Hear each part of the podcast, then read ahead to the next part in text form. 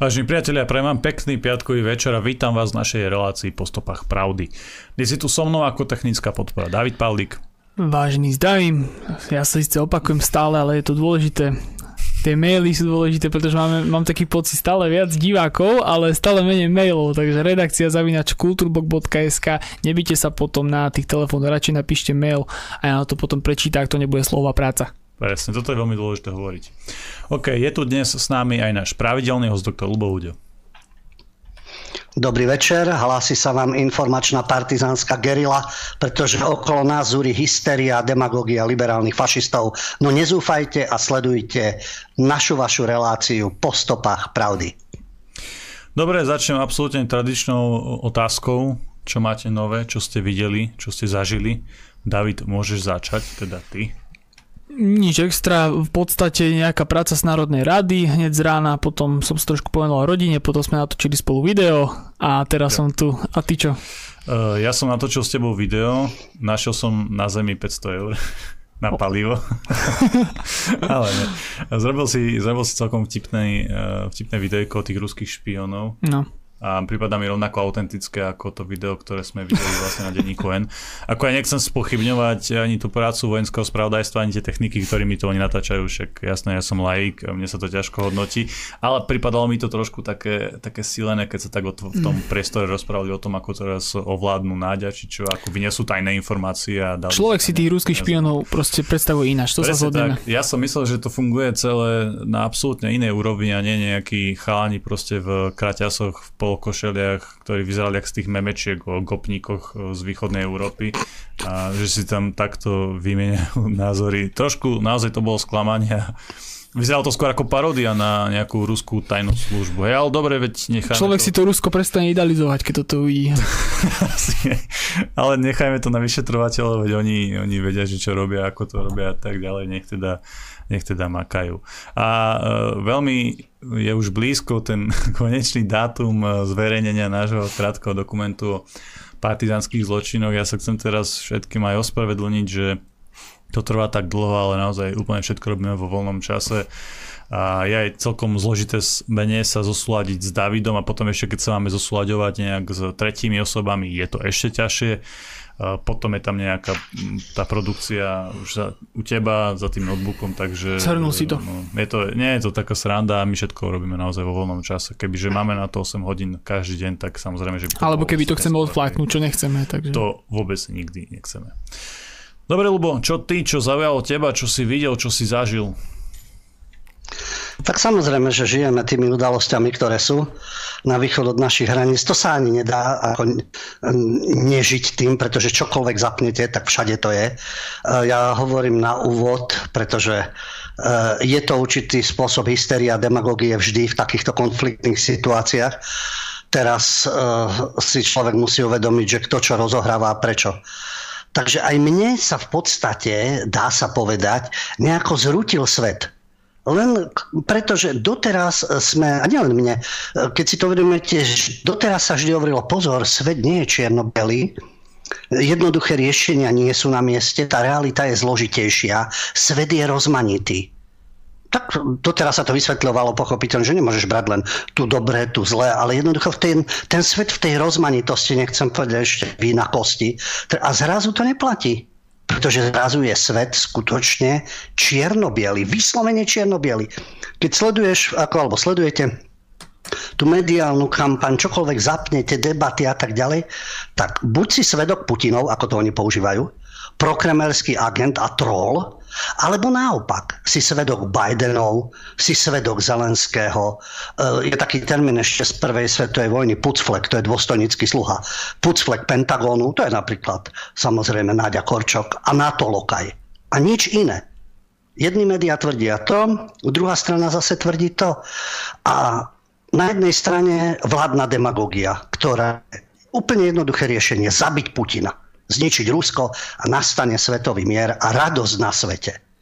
Na druhej strane propaganda Ruska, dajme tomu, podľa nich samé klámstvá, samé výmysly, lebo to je ruské. Na druhej strane zase propaganda západu, NATO a mainstreamových prestitútov, to je dennodenne. To je pravda, nič len pravda, nepoškvrnená a absolútne čistá. Takže sám som zvedavý, ako to vlastne dopadne, lebo ten mediálny priestor sa hmíri tými Nostradamovskými analytikmi a tými babami, vangami, ktoré všetci vedia, jak to bude. Lebo podľa tých mediálnych NATO pucflekov a svetkov Zelenského to už Rusko prehralo. Zničená technika, demoralizované vojsko, svetová izolácia, zrútená ekonomika, vzbúrené obyvateľstvo. Čiže každú chvíľu je tu kolaps Ruska, hoci oni tak opatrne hovoria, hm, to bude 2030, 2040. No a podľa toho, podľa tejto teórie, teda na tých ruinách vznikne možno nejakého navalného demokracia a nastane asi Eden raj na zemi. No ale potom ešte treba zničiť Čínu. No to bude asi ďalšia fáza. A potom už možno nastane ten raj, ten raj teda Pax Americana, čiže mier americký. To je to, čo tu bolo za osmanské, čo bolo v priebehu Ríma. Mier tomu, kto poslúcha. Žiadne tajomstvo, veď oni o tom hovoria už 10 ročia, Pax Americana. Keď sa podriadiš americkým globálnym záujmom. Máš mier, máš prosperitu, si lokaj, ale nakrmíme ťa nejako, využijeme, nakrmíme a ty si spokojný. A keď nie, vojna, revolúcia, procesy určité rozbehnú, ekonomický tlak, sankcie a podobne.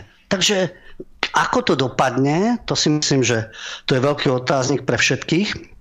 No a naopak zase, podľa ruských, samozrejme propagandistických zdrojov. Rusko postupuje podľa plánu, denatifikuje Ukrajinu, Azov a ukronacisti využívajú civilistov ako ľudské štíty, šíria falošné správy. No a teraz je tu presne tá dilema ale Hamlet, veriť či neveriť. Komu? Veriť, komu neveriť. Vieš čo horšie, lebo podľa strana... mňa ešte, alebo čo je teda najhoršie, ano? že jasne, ty si to dobre povedal, že z jednej strany je tu jedna propaganda, z druhej strany je tu druhá propaganda. To je asi počas vojnového konfliktu úplne prirodzené a vždy to tak bolo. Ale jasné, hej, jedni tu majú svoje skupiny, druhí tu majú svoje skupiny, ale problém je, keď e, dochádza k tej cenzúre a k likvidácii toho jedného hlasu a k, úplne, k jeho úplnému zamlčaniu, lebo potom si ten človek veľmi ťažko urobí ten objektívny obraz. Už teraz je to ťažké, keď si, ako si ty povedal, pozrieš si jednu stranu, tak vidíš, že tí Rusi už v podstate to všetko vyhrali. Pozrieš si druhú stranu, tak zase vidíš, že ako keby ani jeden ruský útok nevyšiel, hej. A keď teraz zablokujeme niektoré tie kanály z jednej alebo z druhej strany, tak ten obraz bude ešte, ešte horší a ešte, ešte ťažšie sa to bude čítať. A už to na Slovensku máme, hej, sú tu rôzne zoznamy, už sa tu vypínajú weby a tak ďalej. Takže toto je ešte ten možno ďalší rozmer, ktorý to celé podľa mňa iba zhoršuje, lebo to zase robí z ľudí ešte väčších fanatikov, ešte väčšie gumy, ako už možno teraz niektorí sú. Preto ja som na začiatku hovoril, že informačná partizánska gerila, pretože e, títo prestitúti, alebo ja im teda hovorím na to pucflekovia, tí tvrdia, že to je dezinformačná partizánska gerila ako alternatívne médiá. No, oni sú dezinformátori a alternatívne médiá zase prinášajú iné informácie. Takže môže byť informačná rovnako, ako oni hovoria o dezinformáciách. Pretože vždy chýbajú nejaké informácie a vždy je jedna verzia udalosti. Ja uvediem len príklad. Teraz je Zelenský absolútny hrdina. To je vo všetkých médiách, pochopiteľne vytvára sa mu ten najpozitívnejší obraz a ten druhý je zase Hitler, pochopiteľne. Ale opäť niektoré veci, ktoré, o ktorých sa nedozvieme, keby bola informačná partizánska gerla. Zelenský vie hrať na city, je to herec. Predtým bol komik, teraz je traget a neviem, či je to v prospech ukrajinského národa a Ukrajiny, ale to si musia zvažiť Ukrajinci. Pretože základnou podmienkou je podľa mňa dohodnúť sa a aby prestala vojna. A to musia chcieť obe strany. A za normálnych, reálnych podmienok. Neutralita nie je nič hrozné. Aj to, aby cudzie vojska vypadli z danej krajiny a nie zvlávať ich z celého sveta, aby sa tam bojovalo a všetkých ťahať do vojny. Ale vráťme sa k tomuto. Keď Zelenský apeloval na ruské matky a jeho manželka, že nech, si, nech tie matky pochopia, že ich synovia bojujú na Ukrajine a nech si vnímajú to, čo to je, je to tragédie pre každého, aj pre jedných, aj pre druhých. Ale Zelenský tak e, by mohol upozorniť aj na americké mamičky, pretože napríklad, čo sa nedozvieme, podľa oslobodzova- po, počas oslobodzovania osady Marinka boli zabití traja inštruktori zo Spojených štátov. Tam bol oporný bod prvého mechanizovaného práporu 54. brigády e, ukrajinskej a našli sa tam zbrania a osobné veci amerických žoldnierov. Bola tam vlajka Tennessee, ani nie americká, ale amerického štátu Tennessee. A určité predmety a identifikovaní traja ľudia. Kapitán Michael Hawker, poručík Logan Shrum a poručík Cruz Tobin, ako sa hovádza v tej danej správne, správe. Takže americkí inštruktori No jasné, že prišli presadzovať demokraciu ako vždy. A server Politico svojho času napísal, že Pentagon zvažuje vyslanie niekoľko stoviek vojenských inštruktorov amerických na Ukrajinu, ešte v decembri 2021. Oni mali cvičiť ukrajinské jednotky, aby viedli tzv. netradičné vojenské operácie, vrátane partizánskeho boja. Ale oficiálne Bielý dom od týchto plánov upustil. Možno upustil, ale mŕtvi inšpe, teda inštruktori americky tam ležia na tej Ukrajine. Takže aj americké mamičky tiež majú podľa mňa problém uvedomiť si, že kam to idú tí naši synovia a za čo bojujú a podobne. A takisto napríklad to v tej zmetenosti informácií. Dnešná informácia. Ukro a NATO propaganda. Štyri ruské rakety vypálené z Čierneho mora zasiahli nepoužívaný opravárenský závod leteckej techniky v blízkosti letiska pri meste Lvov.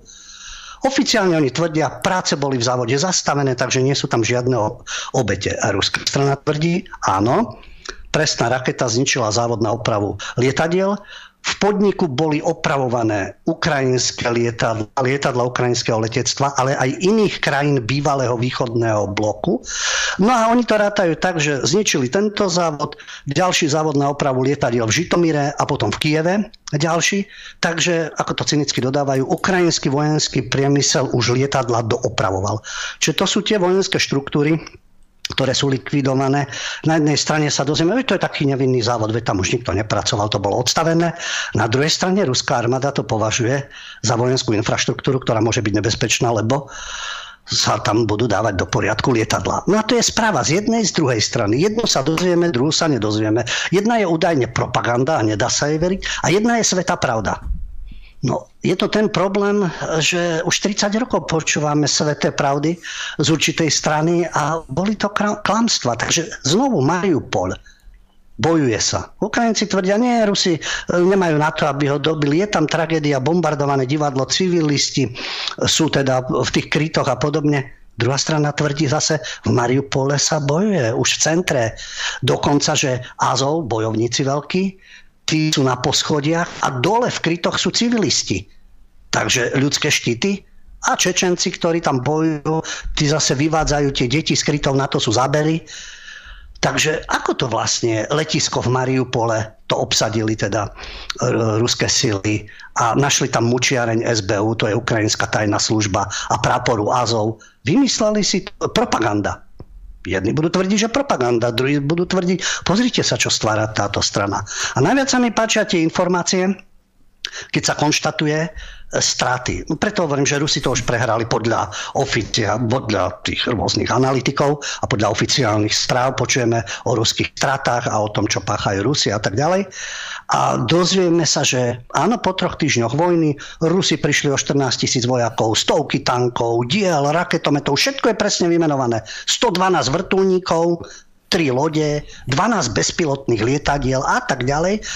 Ohlásil to ukrajinský generálny štáb verme ukrajinskému generálnemu štábu. No asi musíme, lebo tak to je v televízii, keď si zapneme. Ja neviem, či sa im dá 100% veriť, že je to presne tak. Rusi to popierajú, ale Rusi vždy klamú, to vieme, Ukrajinci neklamú nikdy, ani na to nikdy neklamalo. Ale najlepšia je tá veta na záver, keď toto všetko sa vychrli, tvrdenie nie je možné overiť z nezávislých zdrojov. Takže niečo poviem, ale nedá sa to overiť, ale asi to tak je.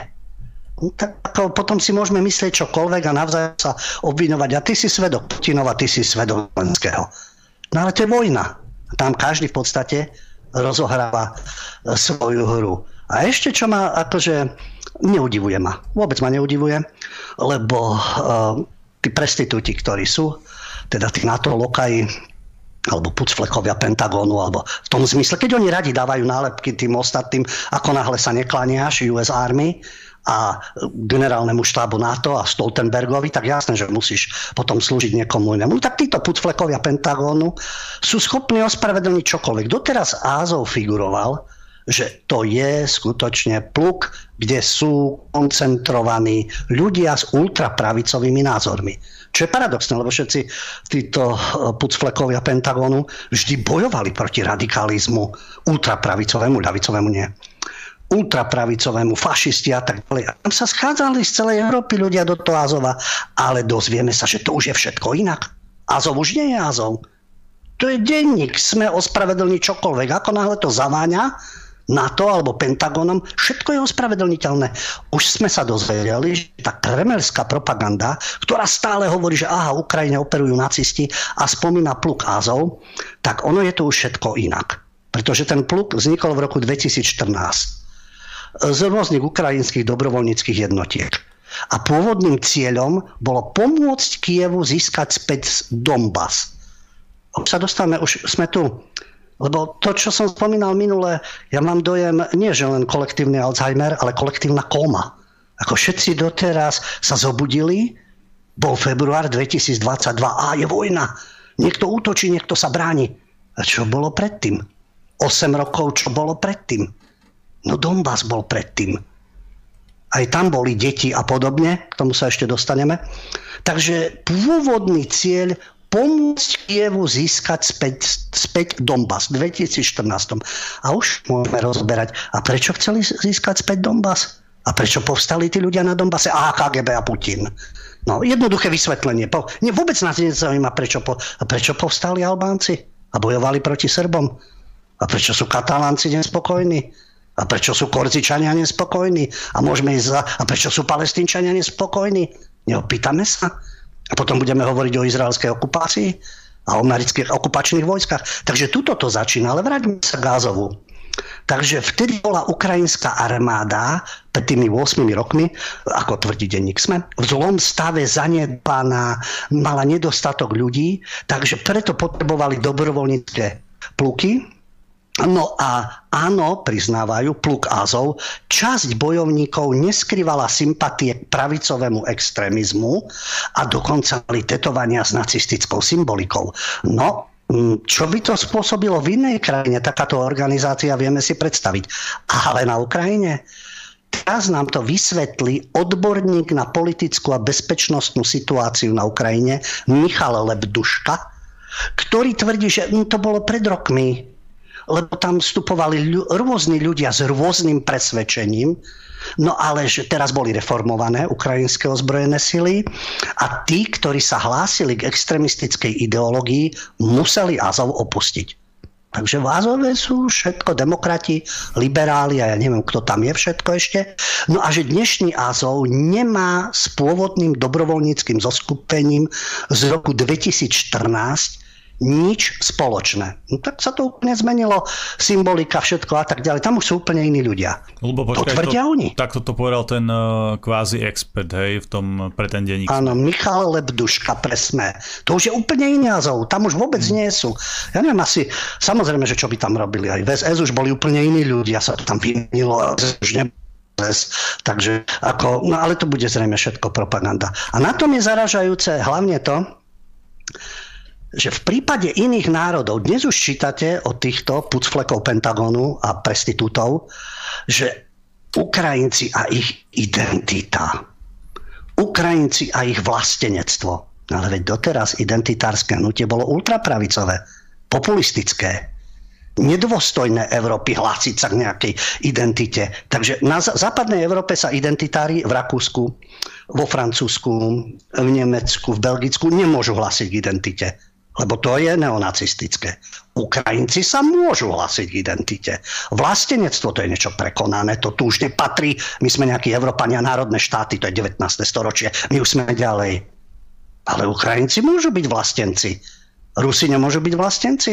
Na Dombase povstalci nemôžu byť vlastenci. Keď ich vlastný štát vyhlási za druhotriedných občanov, berie im jazyk a chce ich vtiahnuť niekam, kde nechcú ísť, vzhľadom na svoje rodinné väzby, históriu a tak ďalej. Oni majú právo na vlastedenstvo a identitu. Tieto kotrmelce, čo títo prestitúti dokážu, zrazu začnú obhajovať čokoľvek. Už aj jazov nie je fašistický, aj vlastenectvo je dobré, aj identita je dobrá.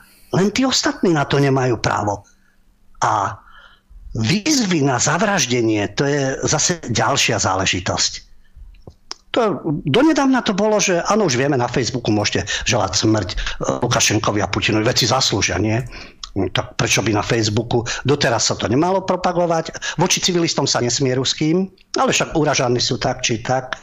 A voči týmto sa môže. Ale prečo sa nemôže na Facebooku napríklad keď už teda želať im smrť generálom Pentagonu. Všetko majú na svedomí však. A tí americkí predstavitelia, ktorí spúšťali vojnu generálny tajomník NATO. Im sa môže želať smrť, alebo im sa nesmie želať smrť? Oni majú ruky od krvi? Asi nie. Samozrejme, tú históriu majú bohatú. Takže teraz je v móde výzva na zavraždenie Putina. Prišiel s tým americký senátor Lindsey Graham, môže politik vyzývať na smrť a čo by nemohol, veď v tejto situácii sa môže všetko.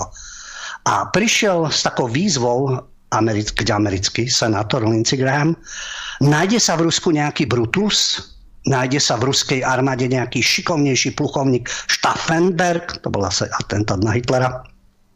Jediný spôsob, ako to ukončiť, bude, keď sa v Rusku nájde niekto, kto zabije toho chlapa. Takto pekne na Twitteri píše americký senátor. Takže úplne jednoducho, opäť svet je veľmi jednoduchý. Putin je problém, Putina zlikvidujeme a je po probléme Všetko je vyriešené. E, média, taký istý prestitúti lokaji Pentagonu, ako u nás aj tam, to je moderátor Fox News, Sean Hannity, ktorý povedal, ak chcete zabiť hada, odrežte mu hlavu. V tejto chvíli je tým hadom Vladimír Putin. No, odrežme hlavu, znovu poviem, odrežme hlavu v Bielom dome, odrežme hlavu v Pentagóne, odrežme hlavy v izraelskej vláde, to by si palestínčania mohli povedať. Však, keď sú zabiť teda toho hada, treba rezať hlavy. To by všetci mohli mať tých svojich nepriateľov. A ešte aj v tom uh, mainstreame, dá sa povedať, niektoré zdravé mozgy pochopili, a čo sa tým vyrieši? Čo sa tým vyrieši? Dobre, fajn, môžeme ich odstraniť. A kto nastúpi? Každý ruský prezident, ktorý by niečo také urobil, a to si uvedomujú aj, ale uvažujúci novinári nie, toto, čo tu je u nás, ako hovorím, tí pucflekovia, každý ruský prezident, ktorý by niečo také urobil, by bol chápaný ako niekto, kto vystavuje krajinu smrteľnému nebezpečenstvu. Ak by súhlasil s tým, že Ukrajina bude členským štátom NATO, alebo bude mať cudzie vojska na svojom území, vystavuje Rusko smrteľnému nebezpečenstvu. Takže to zosadenie Putina by nič nezmenilo na tom odhodlaní nestrpieť nepriateľské vojska za svojimi hranicami. A už je tu tá prax z minulosti. Američania majú bohaté skúsenosti, preto z koho zabijeme? No tak samozrejme, že už Dwight Eisenhower, generál americký, prezident, už ten chcel odstrániť napríklad bohatá skúsenosť, lebo my počujeme o Skripaľovcoch a podobne. No veď áno, Môžeme, do akej miery to je, ako ste sa na začiatku bavili, tá fraška s ruskými špiónmi pod stromčekom a odovzdávanie 500 eur, pochopiteľne, e, silná to káva. No a Američania to mali inak. V 50. rokoch išli zabiť čínskeho premiéra Chow Laja, lietadlo, v ktorom vybuchlo 16 ľudí. Len Chow Lai tam nenastúpil. Nevyšlo. Potom ho zase chceli otraviť. Na poslednú chvíľu to stopli, že hm, to by bola veľká diskreditácia. Potom silou mocou chceli Kastra odstrániť desiatky atentátov a nie a nie, tak vieme, že ruskí agenti sú babráci. To Lebo vidíme, nie pod nemusíme, stromom. Nemusíme ísť no? až takto do histórie, veď uh, myslím, že to bolo pred dvoma rokmi, alebo pred rokom, teraz neviem presne, dal Trump uh, povel na vraždu Gazema Soleimaniho, to, je, to bol ten uh, iránsky veliteľ revolučných no. rád a tak ďalej a oni ho dokonca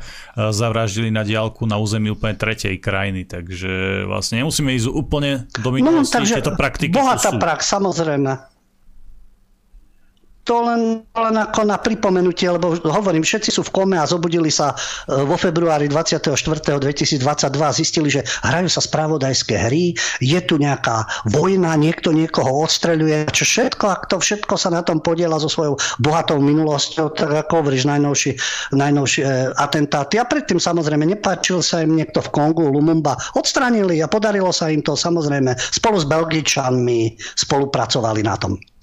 No ale keď sme pri tejto kauze, e, teraz je veľmi populárny um, Karel Kryl. Zrazu ho vyťahli. Teraz ho púšťajú, no lebo 68. Rusi, tanky a tak ďalej. Len opäť sa zabudlo, tí, ktorí sme sa nenarodili vo februári 2022, alebo nepreži- ne- zrazu z kómy sme sa prebrali, tak vieme veľmi dobre, že ten Karel Kryl, práve títo havloidi a posthavloidi, čo dnes prisluhujú jednej veľ, veľmoci, druhú ukazujú, že je tá útočná, no veď útočí, áno, no veď, ale prečo a tak ďalej, to je na ďalšiu debatu.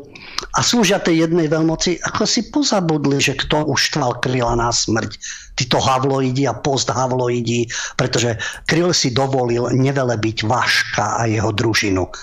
Ale skladby sú im dobre. No poďme trošku, pripomeňme si, tá známa skladba Veličenstvo Kat od Karla Kryla, kde je tá myšlienočka na rohu ulice vrah o morálce káže.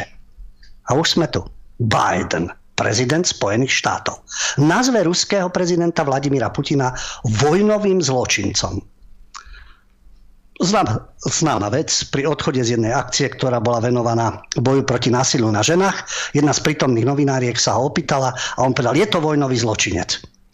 A už predtým, už e, v Lani, v marci hovoril, že súhlasí s tým, že možno označiť ruského prezidenta za zabijaka. Biden. Kebyže niekto iný vrah na ulici o morálce káže, Biden totiž to stál na čele snahy Billa Clintona o bombardovanie Beléhradu. Pričom tam boli aj cielené údery takisto na televíziu, čiže civilných novinárov. A Clintonová administratíva, znovu, tí, ktorí sme sa nenarodili 2022, alebo neprebrali z komy, kašlala na genocidu v Rwande, ale genocida etnické čistky údajné v Jugoslávii, to sa im hodilo. Hillary, preto je Hillary a Hitlery, vtedy podnecovala manželička z orálnej pracovne, pardon, z oválnej, aby bombardoval Belhrad. A tým vyriešia konflikt a získajú. A Clintonovci najväčšieho zastancu ktorý sa postavil do čela senátneho návrhu zákona povaľujú, povolujúceho bombardovanie získali v tom, no Bidenovi a Joe Biden vtedy povedal, bol som to ja, kto navrhol bombardovanie Belehradu. Bol som to ja, kto navrhol vyslať amerických pilotov a vyhodiť do vzduchu všetky mosty cez Dunaj. Nešlo len o mosty. Takže tento Joe Biden bude niečo takéto hovoriť, pochopiteľne. A zase e, na druhej strane. Trošku pripomeňme, pretože Biden, tento mierotvorca, pochopiteľne teraz hovorí o tom, že treba poslať na Ukrajinu ďalšie protilietadlové systémy a drony. A dáme Ukrajine zbraň, aby bojovala a zaistíme, že ukrajinská armáda e, bude teda útočiť a bude mať svoje zbranie a tak ďalej. Mierotvorca, protilietadlové systémy a bezpilotné lietadla. No a opäť, tak e, treba pripomenúť opäť minulosť a viac e, by som povedal politickej úvahy majú ako Biden napríklad futbaloví fanušikovia. Kto by to bol povedal však?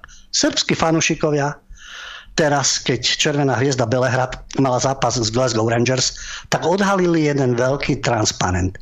A na tom transparente boli nápisy, to bolo viacero, to bol zoznam, transparenty, na ktorých bol zoznam amerických vojenských útokov na cudzom území. Na tých transparentoch bolo, boli nápisy od Korei 1950 až po Sýriu 2011. No a všetky, Libia, samozrejme, Srbsko a tak ďalej. A v spodnej časti bol potom, bol potom transparent. Všetko, čo hovoríme, je, aby sme dali mieru šancu. Lenonová myšlienka, však all we are saying is give peace a chance, ale pekne za tým množstvo transparentov Všetko, Filipíny, Nikaragua, Grenada, Panama, Afganistan, Jemen, všetko tam pekne vymenované. No a na záver teda ešte, pokiaľ ide o Karla Kryla, e, pripomenúť, lebo hovorím havlo, post-havloidi a havloidi, ktorí ho majú na svedomí svojim prístupom opäť prekrúcajú, zabúdajú. A je tu jedna výstižná opäť skladba Píseň neznámeho vojína. A tam je tiež jeden refren. Jednou za čas se páni ustrnou a přijdou poklečet. Je to trapas, když s pózou mistrnou zkoušejí zabrečet. Čaputová, Nikolsonová. Aspoň teraz ronia slzy nad ukrajinskými deťmi. A predtým s pozou mistrnou, keď boli zabíjane iné deti a 8 rokov boli ľudia ostreľovaní, likvidovaní, boli v krytoch a boli zabíjane ich deti, vtedy sa slzičky neronili. Ta, ale teraz a teraz sa nás to týka, je to na hraniciach. Takže teraz áno. No a v súvislosti s tým, ako dnes niektorí ronia slzy, ako niektorí sa prebrali z komy a z nejakého Alzheimera, tak dovolím si odcitovať veľmi zaujímavý postreh. Je to reakcia anonyma na portáli New World Order Opposition, uh, takže ako opozícia proti novému svetovému poriadku na Telegrame, lebo už bol zablokovaný VOH lebo jasné, iné myšlienky sa tam šíria. A človek, ktorý sa zúčastňoval na protestoch rôznych. Nie je dôležité to meno, veď ešte by mal problémy, ale to, čo napísal, a to presne sa hodí na týchto pokrytcov, čo dnes pobehujú s ukrajinskými vlajočkami. To nie je o tom, že je to tragédia. Áno, je to tragédia na Ukrajine, áno, zomierajú deti, rodia sa deti pri ostreľovaní a trpí Ukrajina a na tom by sa mali podielať všetci, aby to vyriešili. Ale to závisí od politikov na každej zo stran a na všetkých zúčastnených stranách. Ale tá reakcia, a veľmi poučná. Od roku 2010 systematicky informujem o vojnovom utrpení, o vojnových zločinoch páchaných NATO a USA v Afganistane, Iraku, Líbii, Syrii, Juhoslavii, Jemene a vojne na Ukrajine poukazujem na brutalitu bombardovania gazy z izraelskej strany. Videl som toľko záberov civilných obetí, zavraždených žien a detí, rozbombardovaných miest ako málo Systematicky sa zúčastňujem protivojnových akcií a protestov proti účasti Českej republiky vo vojnových konfliktoch. Je to zdroj Česka. Sám som podal niekoľko trestných oznámení na podporu vojny proti predstaviteľom Českej republiky. Vojnové zločiny USA, Izraela a NATO sú všeobecne známe a drvivá väčšina obyvateľstva a politická a mediálna reprezentácia je voči tomu ľahostajná a ešte to označuje za propagandu. A teraz po mne chcete, aby som sa dojímal nad obeťami vo vojne na Ukrajine neskoro. Ja už mám slzy z ľudskej brutality a ľahostajnosti nad utrpením už dávno vyplakané zábery mŕtvych na ulici ma už nedojímajú. Videl som ich obrovské množstva. Takže ktokoľvek, kto sa teraz dojíma nad Ukrajinou a jeho záujmu o utrpení obyčajných ľudí, neverím. Nikdy predtým vás to nedojímalo a nezaujímalo. Ja vám potvrdím na okraj takú kreatúru ako Nikolsonova. Som, nie že takú, ju ako kreatúru som zažil v slovenskej televízii od 98. a nedojímal ju vtedy nič. Až teraz. Takže to je presne na takýchto ľudí. Ja aj vtedy viedli vojnu iní. Takže buď túžite po účasti na davovej hysterii, alebo túžite po uznaní toho, že ste na tej správnej strane slušných ľudí v úvodzovkách. Každý predsa vojnu odsudzuje. Takže bežte demonstrovať pred ambasádu USA, Turecka, Saudskej Arábie, Izraela, Ukrajiny. Ja už som tam bol. Zaujímavý list na zamyslenie, znovu hovorím, pozrieť si to, preštudovať, čo bolo v minulosti. A ešte si dovolím uh, na, zase na záver, ale nedá mi, pretože to je o tom pokritectve tých hysterikov. Pamätáte sa, jak každý bol Charlie? Žisvi Charlie. Charlie Hebdo, karikatúry proti moslimom útok, vystrelaná redakcia, teror a tak ďalej. Odsudzovali ľudia, tí, ktorí vítali imigrantov a ospravedlňovali a vojny proti ním a tak ďalej. Potom zase pochodovali a tvarili sa, že čo sa to stalo. No tak stalo sa to. Až každý bol Charlie. A dnes nikto nie je Charlie. A pozrite sa, čo dnes tvára Charlie. Už keď máme zmysel pre humor a stotožňujeme sa s tou redakciou. Teraz na novej obálke Charlie Hebdo je auto, v ktorom je šofér, kapota je odkrytá a sedia tam traja ľudia, takí veľmi biedne vyzerajúci a šlapú pedále. A na tej obálke je napísané 2 eurá za liter benzínu. Jazdíte na Ukrajincoch, je to zadarmo. No, tak bez benzínu Ukrajinci šlapú v autičke, šofer máva rukou celý nadšený a Ukrajinci tam trpia pod kapotou. Kruté však povedal by som, silne čierny humor. Ale dnes nie je nikto Charlie. Takže to sú presne tie hranice, nad kým slzy vylievame, čomu sa smejeme, kto nám to povolí, kto nám to schválí. Keď to robia všetci, tak aj my budeme. No. A to svedčí o tejto dnešnej dobe, že je naozaj svet čierno alebo rozmanitý.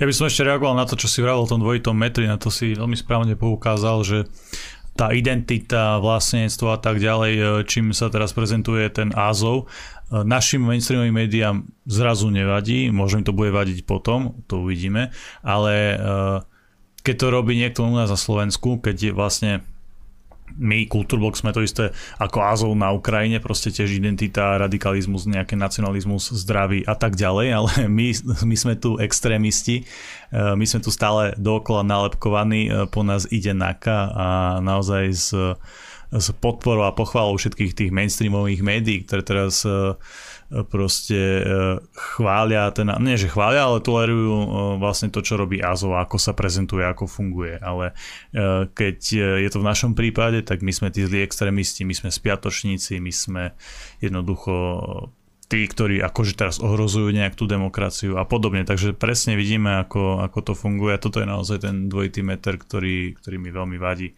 takisto ako tebe. Dobre, David, daj tam prosím ťa nejakú uh, prestávku. Sice čaká, čaká nás už téma, ale, dá... a, ale dáme si po prestávke ešte odvážlivcov, nech no, motivujeme aj ľudí, veď, že nie sú všade len Libioti a e, pucflekovia Pentagonu, ale existujú aj odvážlivci. Dobre, vracame sa späť, vážení priatelia. Ja vás uh, tu vítam v druhej časti našej uh, relácie.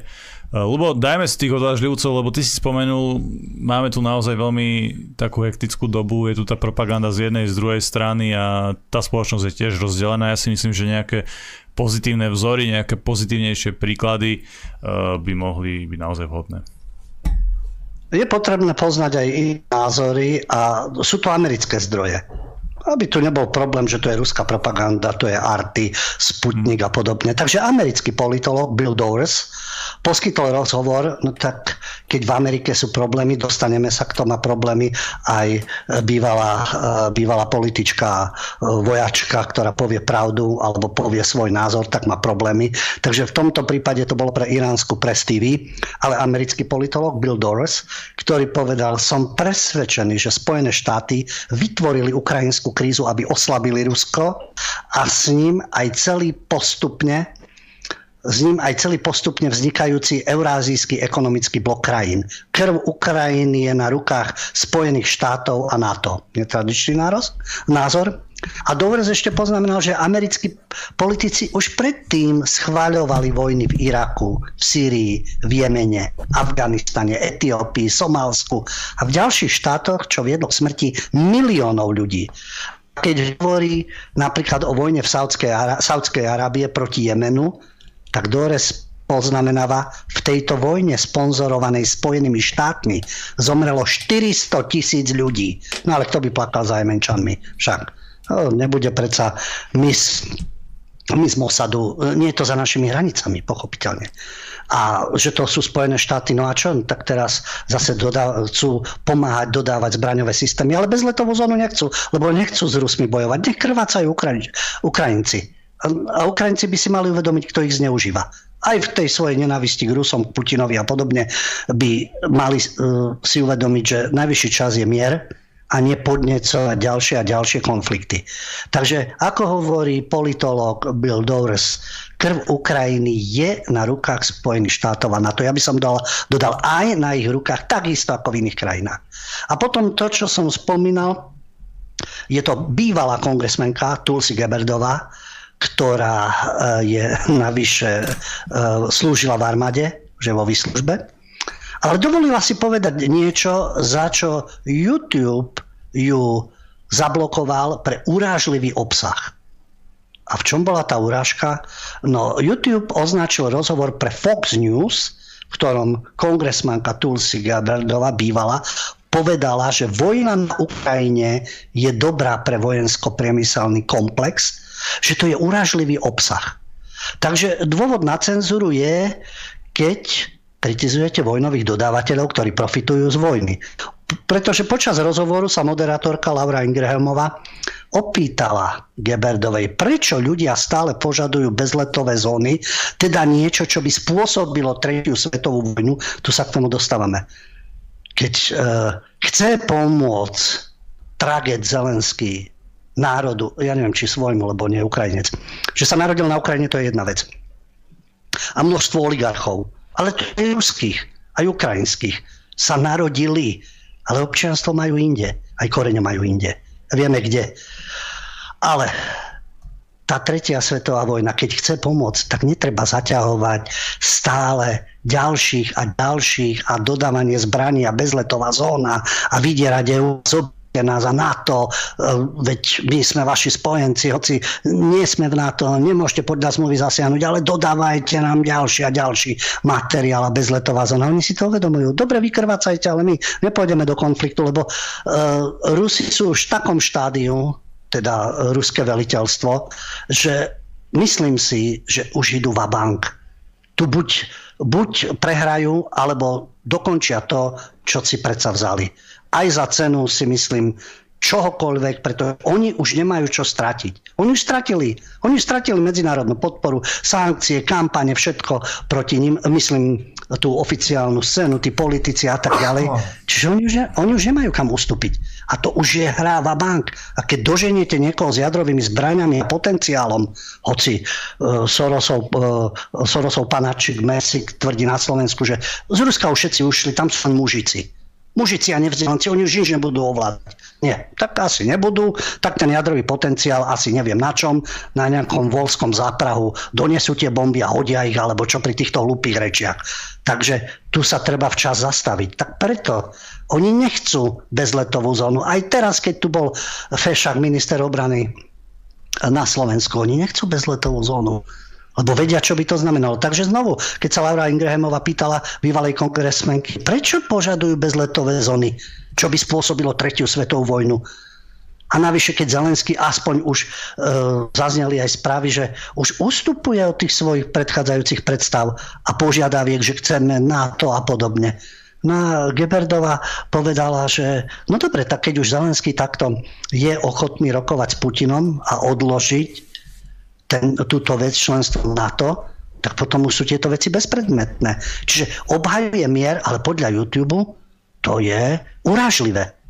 Na, na inom mieste zase hovorí Geberdová, že pre vojensko-priemyselný komplex je dobre predlžovať vojnu na Ukrajine a viesť túto zástupnú vojnu s Ruskom tak ako to načrtla Hillary Clintonová. My sme ju spomínali už dvakrát v našich reláciách, že s týmto prišlo, urobme im ďalšie Afganistan, z ktorého už Američania museli vypadnúť. Prvýkrát sa popálil sovietský zväz. Takže takto Hillary, Hillary, Hitlery má rada ukrajinský národ a Ukrajinu. Vtiahneme Rusov do ďalšieho Afganistanu. Ako bude potom asi tá Ukrajina vyzerať však.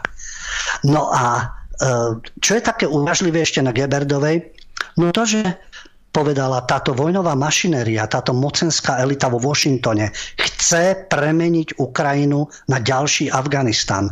Premeniť ju na vražedné polia, kde sa podporuje dlhodobé povstanie. A vykrvácajú a mrzačia zabíjajú čo najviac Rusov, kto vie ako dlho. A nauka, naozaj ukazujú svoj skutočný cieľ v tom, že nepodnikajú kroky hneď teraz, aby ukončili tento konflikt. Toto povedala Geberdova, YouTube má problém. Samozrejme, že my drobný, ďalší zase kongresmen, ten, túto bývalú dôstojničku v zálohe armády Spojených štátov označil za vlasti zradkyňu, no si to dovolila povedať, šeftujete so zbraňami, vojna vám vyhovuje a ste za to, aby sa Rusi a Ukrajinci zabíjali, tak je vlasti zradkyňa. A takisto ona chcela, aby americké laboratória biologi- biologického výskumu na Ukrajine boli zabezpečené aby sa zabranilo vypuknutiu epidémií smrtiacich patogénov. No a je na ňu poľovačka. Spravodajský analytik televízie MSNBC Malcolm Nance ju obvinil, že ona je kolaborantka a z programu The View Neverová, tá zase chce, aby ju vyšetrovalo ministerstvo spravodlivosti za šírenie ruskej propagandy. A to je ten čierno svet. Títo Benčikovci, ako Malcolm Nance a N. Neverová, okamžite vlasti zrada, kolaborácia, ruská propaganda pretože povie svoj názor, veď ona presadzuje mier. Aby sa dohodli, aby sa e, prestali hrať s kartou NATO, aby prestalo to zabíjanie, aby nebol ďalší Afganistan. To sú odvážni ľudia. No ale samozrejme, že všetky tie systémové hyeny, ako hovorím ten termín pucflekovia Pentagonu a lokaji NATO, okamžite takého človeka chcú zožrať zaživa. Dobre, Lubo, máme ešte niečo k téme? No prejdeme na tému hlavnú. Máme, máme 50 a dáme teraz hlavnú tému 10 minút, lebo už musím dopredu povedať čas, lebo aby sme potom stihli aj odpovede od ľudí. Tak trošku si to teraz natiahneme aj vy s tým prosím rátať, rátajte, že na vás príde rád cca asi okolo 9-10, tak by to ľubo mohla tá téma výjsť. Ešte by som Jasne. chcel ale doplniť, mne sa, ja som zachytil dnes informáciu, že v polských e, školách sú teraz nové osnovy a že tam die, tí, nejaká mládež, teda stredoškoláci sa budú učiť to bezpečné zaobchádzanie so zbraňami a tiež aj nejaké cvičné strelby a tak ďalej musím povedať, že ja to vnímam eh, pozitívne a to je znova to pokritectvo eh, tých mainstreamových eh, novinárov a podobne, ktorí sú vlastne nejak ideologicky zaťažení proti zbráňam a proti tomu, keď majú ľudia sami možnosť sa brániť a keď sa ľudia nemusia spoliehať na štát a podobne tak v prípade Ukrajiny im to samozrejme nevadí, tam sú rádi, keď sú civilisti vyzbrojení, keď sa ale e, majú pripravovať nejak ľudia u nás na, na, napríklad na boj so zločinom, na vlastnú obranu, na obranu svojho majetku, života a nakoniec teda ako aj v tom Polsku na obranu svojej vlasti, tak e, toto by mali naozaj podporiť, pretože si myslím, že to je dobrá myšlienka a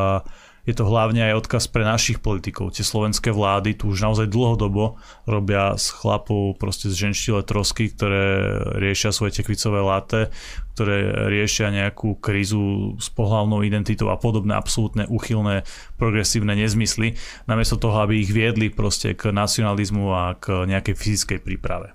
Takže možno nejaká inšpirácia z Polska. Takže to, čo si spomínal, Polsko, ako hovoríš, keď už sa učia strieľať a u nás e, je to zase na úrovni spracovávania detí už na základných školách. Na stredných a už aj na základných. Preto v téme sa venujeme metodickému odporúčaniu pre základné a stredné školy.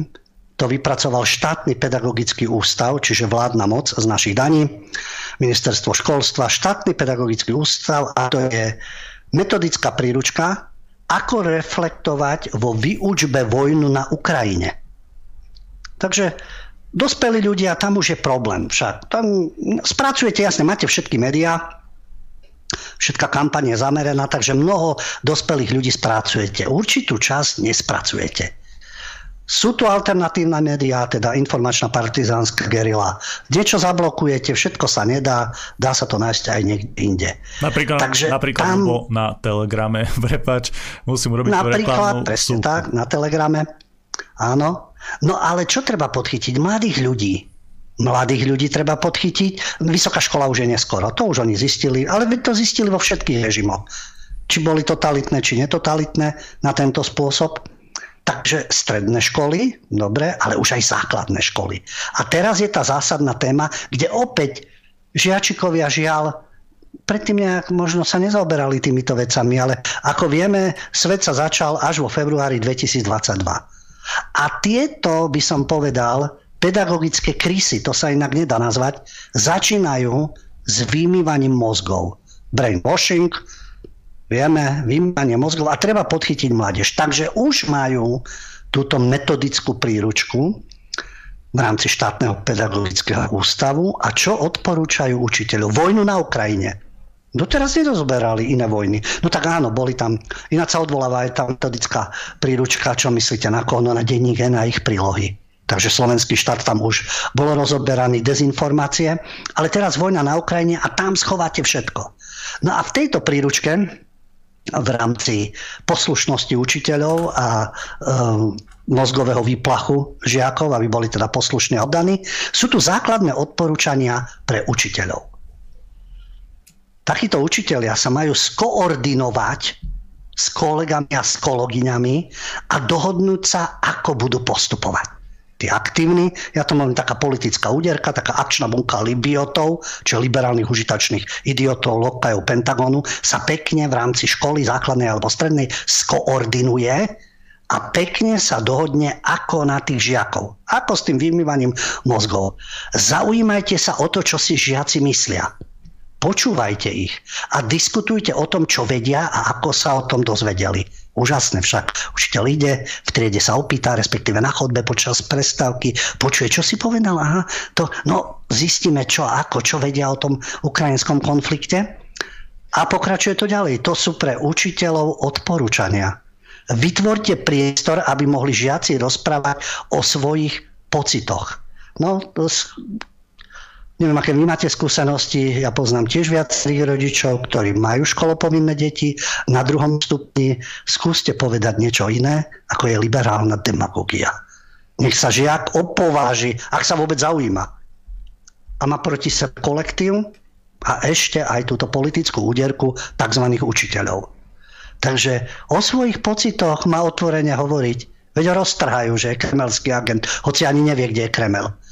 Ďalšie odporúčanie žiakom poskytujte pravdivé informácie primerané ich veku. Pravdivé.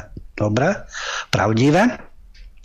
A zistíme, čo sú pravdivé informácie. Oboznámte ich s, oficiálnych, s oficiálnym postojom Slovenskej republiky, oficiálny postoj, Nať, Korčok, Heger, Čaputová a medzinárodného spoločenstva, medzinárodné spoločenstvo, čiže Európska únia, NATO, USA k útoku Ruskej federácie na Ukrajine, ktoré sa zhodujú v tom, že Rusko je agresorom a Ukrajina sa bráni pred útokom. Jasný postoj, pravdivé informácie, stanovisko vlády, určitých e, medzinárodného spoločenstva je jasné dané, kto je agresor a kto sa bráni. Áno, na prvý pohľad nepochybne. Niekto zautočil, niekto sa bráni. Od februára 2022. Niekto predtým 8 rokov vraždil, zabíjal vo vlastnej krajine ľudí, ktorí mu nevyhovovali názorovo. To už nebudeme rozoberať. Vojna je zlo, ktoré treba jednoznačne odsúdiť. Krásna myšlienka, s tým sa stotožňujem aj ja. Áno, vojna je zlo, ktoré treba jednoznačne odsúdiť. Vojna na Donbase proti vlastnému obyvateľstvu, vojna proti iným zvrchovaným štátom, Vojna na Blízkom východe v rámci daného štátu a okupácie pásma Gazy a západného brehu Jordánu. Aha, to by už bol antisemitizmus. Už máme paragrafik pripravený, už Benčík pení. Takže áno, vojna je zlo, ktoré treba jednoznačne odsúdiť. Každá vojna, všetky tie vojny, čo mali srbskí fanúšikovia napísané v svojich transparentoch, všetky, nielen táto v 22 a pokračujeme ďalej. Vyvarujte sa alternatívnym interpretáciám udalosti. To je aká alternatívna interpretácia? To je to, že predtým nič nebolo? Žiadne vojny? To je to, že e, toto nepovedal Naď a Korčok. To nepovedali v silnej zostave? Včera bola tá, e, ja viem, to silný žalúdok, asi si to pozriem, ale včera mala byť silná zostava vo verejnoprávnej televízii z našich daní a mala tam byť EMA, dcera Čaputovej, tá vie o Ukrajine. Čo môž, kto už môže vedieť viac? A Šimečka. To musela byť tá informačná bomba. Ja sa ospravedlňujem, ja som to nepozeral. Chcel som sa cítiť príjemne pred touto reláciou, ale pozriem si to. Takže pozor na alternatívne interpretácie. Čo povedala Ema, čo povedal Šimečka, Korčok, to je tá správna informácia. Ďalšie podnety. Rozvíjajte schopnosť pracovať s informáciami, rozlišovať fakty od názorov, spravodajstvo od dezinformácií a fake news. Správnymi informáciami už vieme, kto, ktoré denníky však, ktoré spravodajské agentúry. A ostatné sú fake news. V prípade, ak žiaci prídu s kontroverznými postojmi z domu, už sa tu ráta, pozor, niekto môže mať iný názor, pozor, pozor, doma vychovávajú triedného nepriateľa, nepriateľa demokracie, hovoria niečo iné ako my tu, my, aj my tu samozrejme, prídu z domu, postupujte citlivo a vyvarujte sa toho, aby ste dostali deti do konfliktu s rodičmi. Takže veľmi opatrne vymazávať ten mozoček detský, aby sa nehádali doma s rodičmi, ale keď máte kontroverzné postoje z domu, tak e, najvyšší čas, dobre, tak učiteľia to zistia, nahlásiť niekomu, aby si podal rodičov. Žiak zo Sasky, ten bojuje proti písmenu Z, však, lebo to je na ruských tankoch, za pabedu a podobne sa to vysvetľuje. Západ, smerom na západ ideme, zapadedu a to je nebezpečné. To už je ako hakový kríž. Nad tým sa uvažuje, že generálna prokuratúra by mohla zakázať aj niektoré strany, takže moment, ak rodičia nevolili Sásku alebo psychopata z Oľanov alebo byto cigánikov a podobne, e, takými rodičmi opatrne treba nahlasiť, udať a najlepšie nejak aj vyriešiť, pochopiteľne. No a teraz sú tu námety a aktivity. Prvý stupeň základných škôl, prvý stupeň už to začína. Metodická príručka Farebná škola ktorá ponúka rôzne aktivity, e, využívajúce zážitkové formy, e, ktoré vedú žiakov k rešpektovaniu iných. A to je pekné. Tu už je multikulty. Aktivita ponúka pohľad na rozmanitosť rodín a detí žijúcich na Slovensku, rozvíja toleranciu ľuďom z iného kultúrneho prostredia. A to je pekné keď už rozvíja rešpektovanie iných, tak rešpektujme aj Ukrajincov, aj Rusov, aj Srbov. E, iné kultúrne prostredie. Dôležité je, aby aj to iné kultúrne prostredie rešpektovalo to prostredie, v ktorom sa nachádza. Tú väčšinovú kultúru, to väčšinové obyvateľstvo, ten štát, v ktorom žijú. Keby to učiť deti, že váže, e, vážený, ale rešpektovanie musí byť vzájomné. Nie, že my sme tolerantní, rešpektujeme a oni čakajú, kedy si do nás zastrieľajú, kedy nás podrežú, kedy nám niečo vnúťa, kedy nám rozkážu, ako sa obliekať, e, čo piť na verejnosti, e, kedy môžeme, kedy nemôžeme a tak ďalej. Takže aj tá tolerancia by mala byť vzájomná. Eh, pomocou ilustrácií a detských piesní sa žiac poznamia s pestrým životom v iných krajinách. Eh, je, aj vlastnú by mali poznať, aj pestrý život v iných krajinách. Aktivita na tému utečencov je realizovaná cez príbeh dievčatka zo Sýrie. Texty sa dajú upraviť na ukrajinské reálie. Pre deti na prvom stupni je ťažko vysvetľovať, prečo je Sýria zničená, rozbitá prečo odtiaľ ľudia utekajú. No Asad, samozrejme, inak nikto iný. Len Asad. To je, takto to bolo aj v RTVS. Asad, Asad, Asad. Teraz Putin, Putin, Putin. Čo tomu predchádzalo, kto sa na tom podiela, to už je náročné pre deti. Ale detičkám ukážeme, že dievčatko zo Sýrie a teraz na ukrajinské reálie. Aj z Donbasu utekali dievčatka, ale ruské reálie nebudeme. A zaťažovať deti, že vážení preto sa zabíjajú, lebo jedni zabíjajú druhých, druhí teraz zabíjajú prvých a to je trošku náročnejšie. Druhý stupeň, to už sme na, takže prvý stupeň, takto pripravíme detičky a na druhom stupni vychovávame k tolerancii hrou. Ponúkame hry zamerané na potláčanie predsudkov, kritické myslenie a náboženskú toleranciu. Predsudky sú jedna vec, zlé skúsenosti sú iná vec. Vďaka zlým skúsenostiam je účinná potom prevencia. Kritické myslenie, áno, kritické myslenie e, všetkými smermi, nielen smerom na východ, aj smerom na západ, aj na sever, aj na juh. Jednoducho kritické myslenie. Náboženská tolerancia, presne tak. Náboženská tolerancia Nielen mešity a muezíni, aj iní. Aby sa navzájom tolerovali a nie, že vy nás tu pustíte a my vám tu vyrobíme kalifát. Ďalšia, ďalšia časť tejto metodickej príručky.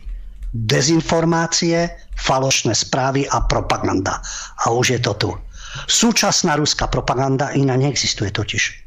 Súčasná ruská propaganda, ten vzdelávací projekt napojený na organizáciu Človek v tiesni.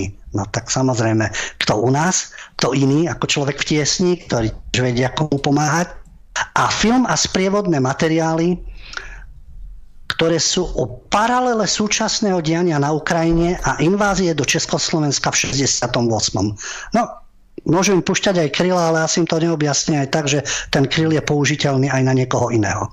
Takže len Ukrajina a 68. Vzdelávacie materiály obsahujú aj konkrétne ukážky, ukážky súčasnej ruskej propagandy, propagandy prostredníctvom Russia Today. Takže znovu, len ruská propaganda. Naše deti len o ruskej propagande budú vedieť a Russia Today že boli predtým vojny a čo stváralo CNN, BBC a AP a Reuters a tak ďalej, to nepotrebujeme vedieť. Svet sa začína až od februára 2022. To neospravedlňuje jednu či druhú stranu. Ale je to tak. No a uh, už som spomínal, uh, denník N, príručka konšpirácie. No a v tej príručke konšpirácie sme mali jednu takú reláciu. Tam všetci tí redaktori od Hanzelovej cez Schnidla odporúčajú New York Times, CNN, Washington Post, Reuters. No a tým pádom je všetko jasné, čo už viac potrebujete. A všeobecné námety a aktivity. Spolu so žiakmi vytvorte, zozbierajte a odošlite pozdravy, darčeky a materiálnu pomoc pre ženy a deti z vojnou postihnutej Ukrajiny na Slovensko. Zorganizujte v škole finančnú zbierku na pomoc Ukrajine a ukrajinským utečencom. Žiaci zistia, ako na vojnu reagujú ich obľúbení športovci, speváci, celebrity alebo influencery zo sveta Slovenska a Ruska z najzaujímavejších statusov je možné vytvoriť nástenku. Už máme nástenky, predtým boli nástenky Gottwald, víťazný február, VOSR, oslobodenie, SMP a tak ďalej. Teraz bude pekne nástenka, kde si dáme kto, čo o Ukrajine povedal a nepovedal a nepovedal, že Putina treba zabiť, tak samozrejme je agent KGB. Žiaci sa obznámia so štátnou vlajkou a štátnym znakom Ukrajiny pekné. Dúfam, že aj s inými vlajkami sa za, budú zaoberať aj štátnymi znakmi a hlavne našimi vlastnými. Venovať sa môžete aj štátnej hymne Ukrajiny. V čom je text podobný slovenskej hymne Slovenskej republiky? To neviem, to by som sa ja rád dozvedel. V čom je podobný? E, spoznajte so žiakmi ukrajinskú národnostnú menšinu na Slovensku. Aká je jej história, kultúra? Všetky menšiny by sme mali poznať a menšiny by mali zase poznať v rámci tolerancie našu kultúru. Na hudobnej výchove so žiakmi počúvajte ukrajinské ľudové piesne alebo piesne súčasných hudobných interpretov z Ukrajiny. Poľahky ich nájdete na internete. Takže teraz budeme počúvať len ukrajinské piesne, lebo teraz je to tak. Mohli by sme aj iných národov počúvať. Aj z iných národov utekajú utečenci. Prečo utekajú, to je iná vec. Takže teraz budeme len v rámci jednej krajiny. Škoda, že predtým nevyšla taká príručka, že Venujte sa štátnej hymne Srbska. V čom je text podobný? Alebo na hudobnej výchove počúvajme srbské ľudové piesne alebo piesne súčasných srbských interpretov. Poľahky ich nájdete na internete. Áno. Poznajú žiaci slávnych alebo známych Ukrajincov? Nechajte žiakov pracovať v skupinách a vyhľadať o nich zaujímavé informácie na internete. Poznajú žiaci slávnych alebo známych Srbov? Slávnych alebo známych Rusov, slávnych alebo známych Poliakov a tak ďalej. Môžeme pokojne nechajú obzor rozšírený nielen o Ukrajine a o nikom inom. No áno, teraz je to, teraz je to aktuálne. Čo máme s Ukrajinou a Ukrajincami spoločné a čo odlišné? Aj s inými národmi, čo máme spoločné a odlišné? Už len so susedmi okolo. Alebo so susedmi našich susedov, lebo strednú východnú Európu Mohli by sme rozšíriť ten obzor, no ale na záver e, čudujete sa, že prečo je taká príručka.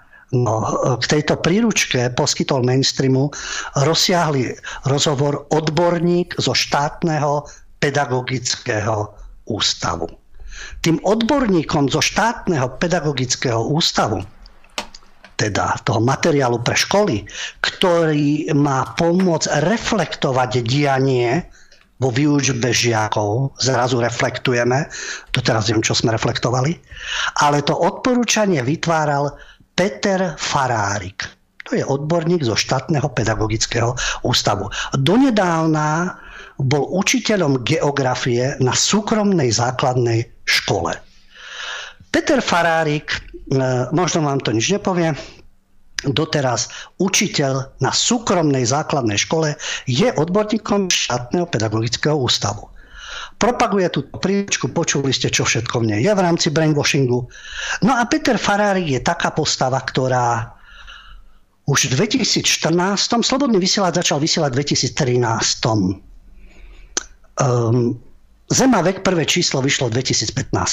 A občan Farárik, učiteľ geografie, názorovo spriaznenec Benčíka, dve strany jednej mince, už vtedy vstupoval na fóra slobodného vysielača a Zem a vek, zapájal sa do debat tak, že tých ľudí znevažoval, uražal. Už vtedy bol teda e, pucflek Pentagonu a lokaj NATO a samozrejme, že Europoid, obdivujúci Brusel.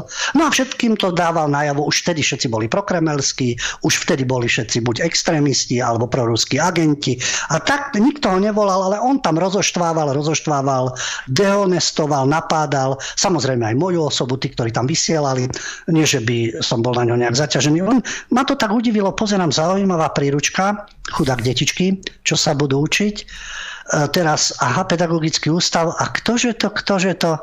No Peter Farárik. Ja som už svojho času, keď boli tie debaty, hovoril, to je dosť zavádzajúce meno Peter Farárik, pretože podľa toho, čo hlásal a ako útočil na ľudí, ako argumentoval, ja som hovoril, že skôr by sa mal volať rabínik alebo imámik, lebo obhajoval samozrejme multikulty a um, sionizmus. Takže rabínik, imámik alebo pentagónik ale on sa volá Farárik.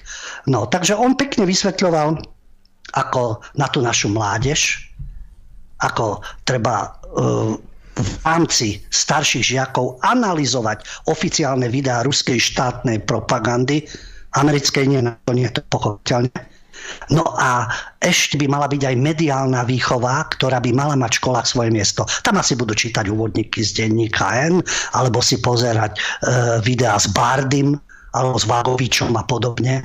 No, e, napríklad tiež ho trápilo, e, už na úplný záver, že deviatáci sa napríklad učia o Amerike a Austrálii, ale určite by bolo prínosnejšie, aby lepšie pochopili geografické súvislosti a faktory, ktoré vstupujú do aktuálneho konfliktu. Čiže určite Ukrajina, Rusko, ako to Farári, respektíve Pentagonik vysvetľoval, si viem živo predstaviť. Nech sa učia aj o geografii, súvislostiach a faktoroch dejin Ukrajiny, dejín Ruska, súčasného konfliktu. A nech sa aj učia, ako to bolo s Amerikou a Austráliou, čo sa tam dialo s pôvodným obyvateľstvom, s aborigénmi, s indiánmi, vzťahy medzi bielými, medzi černochmi, medzi rôznymi menšinami a rôzna tá realita, ktorá sa týka vojen, expanzie a tak ďalej. Áno, deti majú mať všeobecný prehľad na úrovni ich vzdelávania, či je to prvý, druhý stupeň a nie len o Ukrajine, nie len o Rusku, aj o Amerike a Austrálii, aby vedeli kriticky myslieť o celom svete, nie len za východnými hranicami. Dobre, vážení priatelia, ale ešte predtým, ako dáme vám priestor, musím povedať, že v princípe e, nejaké také myšlienky, ako že poďme učiť deti e, vzájomnému rešpektu, kritickému mysleniu, nejakej mediálnej gramotnosti, to je super, to je pekné ale asi každý normálny človek musí odsúdiť, keď e, sa do malých detí naozaj na silu a umelo takto tlačí proste tá, tá agenda, tá politická agenda a takáto ideológia. To je nesprávne, takže ak chcú niečo užitočne spraviť na tom, tom pedagogickom ústave, nech učia tu ten, tie princípy hej, nejakého kritického myslenia. To je v pohode, na to apelujeme aj my, to je super, tak by to malo byť, ale nech netlačia nejakú naozaj ich progresívnu agendu, lebo na to sa, na, s tým tá väčšina, ktorá nie je progresívna, súhlasiť jednoducho nemôže a je to úplne prirodzené, keď nechceme, aby sa do tých najmenších detí naozaj tlačili nejaké takéto ideologické nezmysly. A preto inak aj veľmi dôležité, aby ste svojim deťom venovali pozornosť, aby ste s nimi trávili čas a tak ďalej, aby ste to nenechali naozaj len na nejakých e, súdruhoch alebo na nejaké smartfóny, tele, e, telefóny a podobne. Dobre, David, daj prosím ťa ale takú, že fakt rýchlu predstavku, aby ľudia teda stihli nachystať telefóny, aby sa stihli pripraviť, lebo dáme priestor aj vám, vážení priatelia. Dobre, vážení priatelia, teraz je čas na vaše otázky. Môžete sa nám dovolať, David už zobrazil telefónne číslo. Ja vás musím poprosiť, tak ako vždy, buďte čo najviac vecní a struční, aby sme dali priestor ďalším ľuďom. Keď s nami telefonujete, choďte trochu ďalej od toho notebooku, od toho počítača, od televízora Komunikujte s nami len cez e, telefón a takisto píšte maily na redakcia zavinač kulturblog.sk, ale žiadne dlhé slovové práce. Poď mailom. Dobrý večer. Dnes som čítal, že podľa nezávislého prieskumu si skoro 50% e, Rusov žela vojnu na Slovensku. Vedeli by ste k tomu povedať niečo viac? Doteraz som videl len správy o protivojnových protestoch v ruských mestách a brutalite tamojšej policie. No, ja som tiež zachytil nejaký taký prieskum, ale treba povedať, že myslím, že to robila nejaká liberálna ukrajinská mimovládka, Ak nie, tak ma opravte, ale ja mám takéto informácie.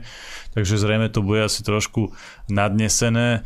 Ja takisto som videl veľké protesty proti vojne v Rusku. To znamená, vždy obyčajní Rusi, to nie sú nejakí psychopati, ako sa nám možno niektorí snažia nahovoriť.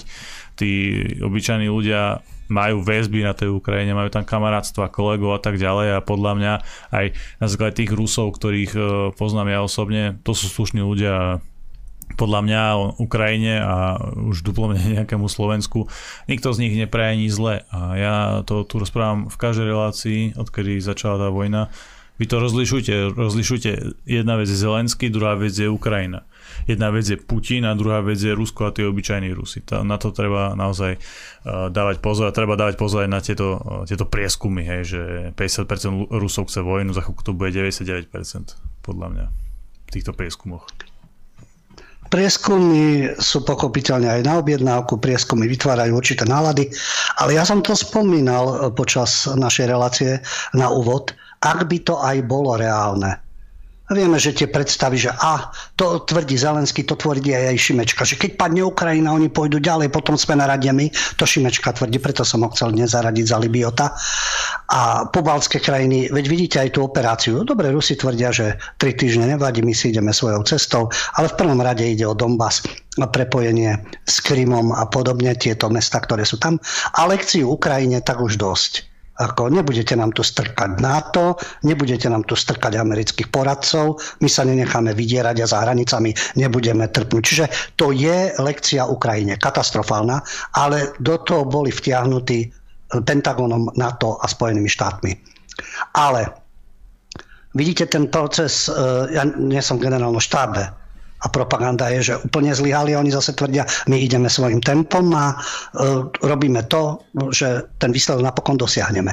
Ale je problém s tou Ukrajinou. Ovládnuť Ukrajinu, kto vie, ako to skončí. Či to skončí len na Donbase, Kríme, stiahnu sa, alebo či e, tom, v tej Ukrajine a na tom Kieve budú určité veci.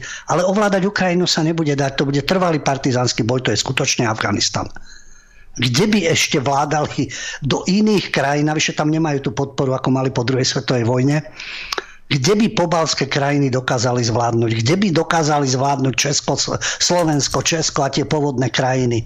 Ani oni na to nemajú potenciál, ani to nepotrebujú podľa mňa. Tu išlo o to oddialiť od hraníc, stačilo za tých 30 rokov, kam ste sa všade dostali. A, a prečo nás obklúčujete? To je jedna vec. Druhá vec, keď sú také prieskumy, či sú dôveryhodné alebo nie. Ale aj keby, ja som ho tiež videl tam uh, ísť do vojny, dokonca vojna na obnoviť v bývalých hraniciach Sovietskeho zväzu. Ale čomu sa čudujete? Veď tu je hysteria. Tak ako Ukrajinci tvrdia, že budú bojovať do posledného a už predtým pozabíjame Moskaľov, to je uh, termín pre Rusov a Západ ich v tom hecoval a podobne. No tak na druhej strane takisto vzniká ako silná reakcia obklúčili ste nás, uražujete, ponižujete, sankcionujete, vediete po celom svete kampaň proti nám, tak nám je to už jedno. Tak keď ste nás takto dohnali, tak pôjdeme hlava nehlava, pôjdeme va bank. Kto z koho? A to už je nebezpečné. Do tohto štádia, do tejto vzájomnej nenávisti a nevraživosti, to nech sa na to podpíšu generálne štáby, médiá, propaganda a to štvanie, ktoré teraz nastalo. Takže nečudujte sa, lebo to je prirodzené, keď po vás bude niekto šlapať, uražať vás a vyhražať sa vám, že vás zničí a dostane vás do doby kamennej a podobne. No tak čo? Poviete si tak dobre, tak ma znič. Alebo naopak, chceš boj? Bude boj. Preto to treba chápať aj takto. A potom to, čo hovorí, áno, sú rôzni ľudia podporujú, nepodporujú, sú pasívni. Ale nemôžete na niekoho do nekonečna útočiť a tváriť sa, že v mene pozitívnych hodnot a čakať, že ten druhý sklapne. No Rusi takí nie sú. Nesklapnú. Poďme na volajúceho. Dobrý večer, nech sa páči. Pekný večer. Dobrý večer, prajem, pekný večer do štúdia.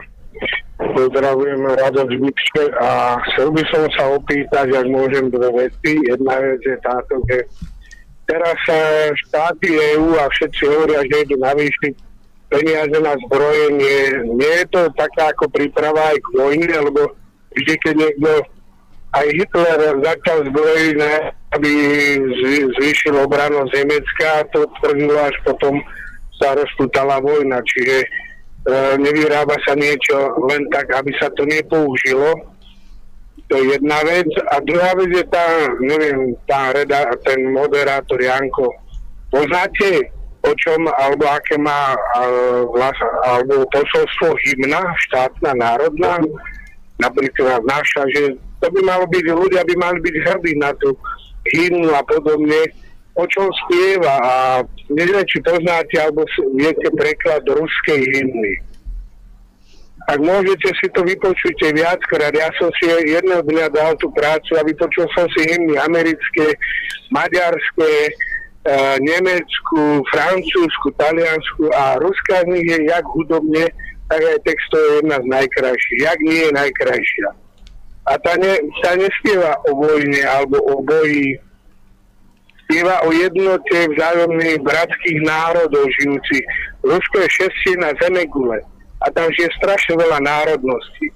Takže aj Čečenci alebo tí iní, iné národy, ktorí sú tam, sa cítia byť uh, Rusmi, aj keď etniku majú iné. A tam je tá jednota toho národa. Takže ja si myslím, že, že my máme tiež v hymne, zastavme sa bratia, veď sa oni stratia. Ja som ešte nevidel, aby sa niekto strátil, keď sa niekto zastaví. Aj Stalin musel ísť armádou až do Berlína a potom aj spojenci. Nevyhnali Nemcov len mimo uh, hraníc Sovietskeho zväzu a povedali, však chodte domov a viac sa sem nevracajte. Museli ísť zlo poraziť až do Berlína. A v Kieve z Kieva boli počuť hlasy ešte 4 mesiace pred touto inváziou, ako to nazývajú, sám Zelenský vyhlasoval, že ich tanky budú jazdiť po, po Červenom námestí alebo po, po Kremli. Toto boli slova politika, aj keď pôvodom komika alebo šaša, ale ja si myslím, že keď niekto vstúpi do politiky, mal by vážiť každé slovo, ktoré hovorí. A Ukrajina sa snažila získať atomové zbranie. som to deklarovala. Čiže to je môj názor na to, že neviem, aký je váš názor na to. Chcel by som sa... Ďakujem. Ďakujeme. Ďakujem pekne za otázku. No musím povedať, že aj mne sa páči uh, ruská hymna. To je uh, tá, ktorá má vlastne tú hudbu, tú melódiu ešte z tej uh, sovietskej, ale napriek tomu sa mi tá uh, nová ruská hymna páči, je to v pohode, ale dali si mi chrobáka do hlavy asi na ten text. Ešte raz sa sádem a pozriem si. Problém nie, e, problém nie je to, že Čečenci sú v Čečensku a tak ďalej. Problém je, keď e, Čečenci a tie ďalšie azijské mongoloidné národy začínajú prevyšovať Rusov v tých e, niekedy čisto ruských európskych mestách a keď sa s tou pôrodnosťou obyčajných etnických Rusov nič nerobí, lebo tá ide dole tak, takisto ako to je v Európe a u tých ostatných bielých národov tá pôrodnosť bohužiaľ ide to veľmi dole a tak ako v Európe sa to nejakým spôsobom snažia vyvážiť migráciou z tretieho sveta, to isté je Rusko, tam je migrácia z Strednej Ázie a podobne z tých ďalších moslimských krajín a to je problém. Problém nie je, že Čečenci žijú v Čečensku, veď to bolo vždy ich územie a to je OK. Tam to treba rešpektovať aj s tými všetkými ich E, zvyklosťami, ktoré majú. Na druhej strane, keď sa z niekedy čisto, čisto ruských miest alebo z čisto ruských štvrtí stávajú moslimské alebo nejaké stredoazijské, to je problém a netreba si predtým zakrývať oči len preto, že tam teraz vládne Putin. Veď keď sme Slovania a chceme nejakú slovanskú vzájomnosť a spoluprácu, musíme si to jednoducho všímať, lebo tých Slovanov v niektorých tých častiach, mestách začína byť čoraz menej a to je problém. A keď tu bola reč o zbraniach, ja len poukážem, e, poukážem na to, e, prečo ten konflikt vyhovuje NATO, ale hlavne americkým zbrojným firmám. Na portáli euractiv.com čo je vlastne bruselské služobníctvo svojo, svojimi informáciami. Vyšla oficiálne správa, ruská invázia podnecuje európsky dopyt po amerických dronoch a raketách. S informáciou e, oboznamujú verejnosť, že európske vlády sa obracajú na americkú exekutívu a dodávateľov amerických, pretože potrebujú určité druhy zbraní, bezpilotné lietadlá, rakety a protiraketovú obranu. Takže vyhovuje však, vyhovuje šéf so zbraniami a len pre zaujímavosť, to sú také dve firmy, známe Lockheed a Raytheon. Raytheon Technologies a Lockheed Martin ktoré vyrábajú protitankové strely, jedni vyrábajú Javelins, druhý Stingery. prudký nárast predaja týchto zbraní od začiatku invázie zvýšil akcie spoločnosti Lockheed aj akcie Raytheonu. No, takže o čo ide? Dobrý kšeftik ide. No a keď bude herec, e, včera komik, dnes traget a vojnový štváč, Zelenský podnecovať a podnecovať ďalšej a ďalšej vojne. Áno, Rusi budú prichádzať o techniku, budú prichádzať o životy, lebo je to vojna. No a Lockheed sa Raytheon sa budú nabaľovať a ďalšie americké zbranie pekne pôjdu. A kto to nedochádza ešte, a všetko sa sústreďuje len smerom na Rusko, tak sa treba pozrieť aj za chrbátik ukrajinský, kto na tom ryžuje a kto z toho ťaží. Poďme na ďalšieho volajúceho. Dobrý večer. Pekný večer. Dobrý večer, chlapci. Ja som taký váš poslucháč, produkt tej cenzúry, pretože e, do, do minula som počúval e, všetky tie, ja som taký už star, starší človek a teda, že e, STV, Markíza a Jojna, ale už to skončilo, teda som myslel, že som svojimi názormi osamoteli, tak som našiel konečne alternatívu. Chcem sa e, v tom všetkom marazme opýtať pána Uďa, na názor. Na mediálnej scéne nám sa nám objavujú dvaja generáli. Jeden sa volá generál Macko a jeden generál Viktorín.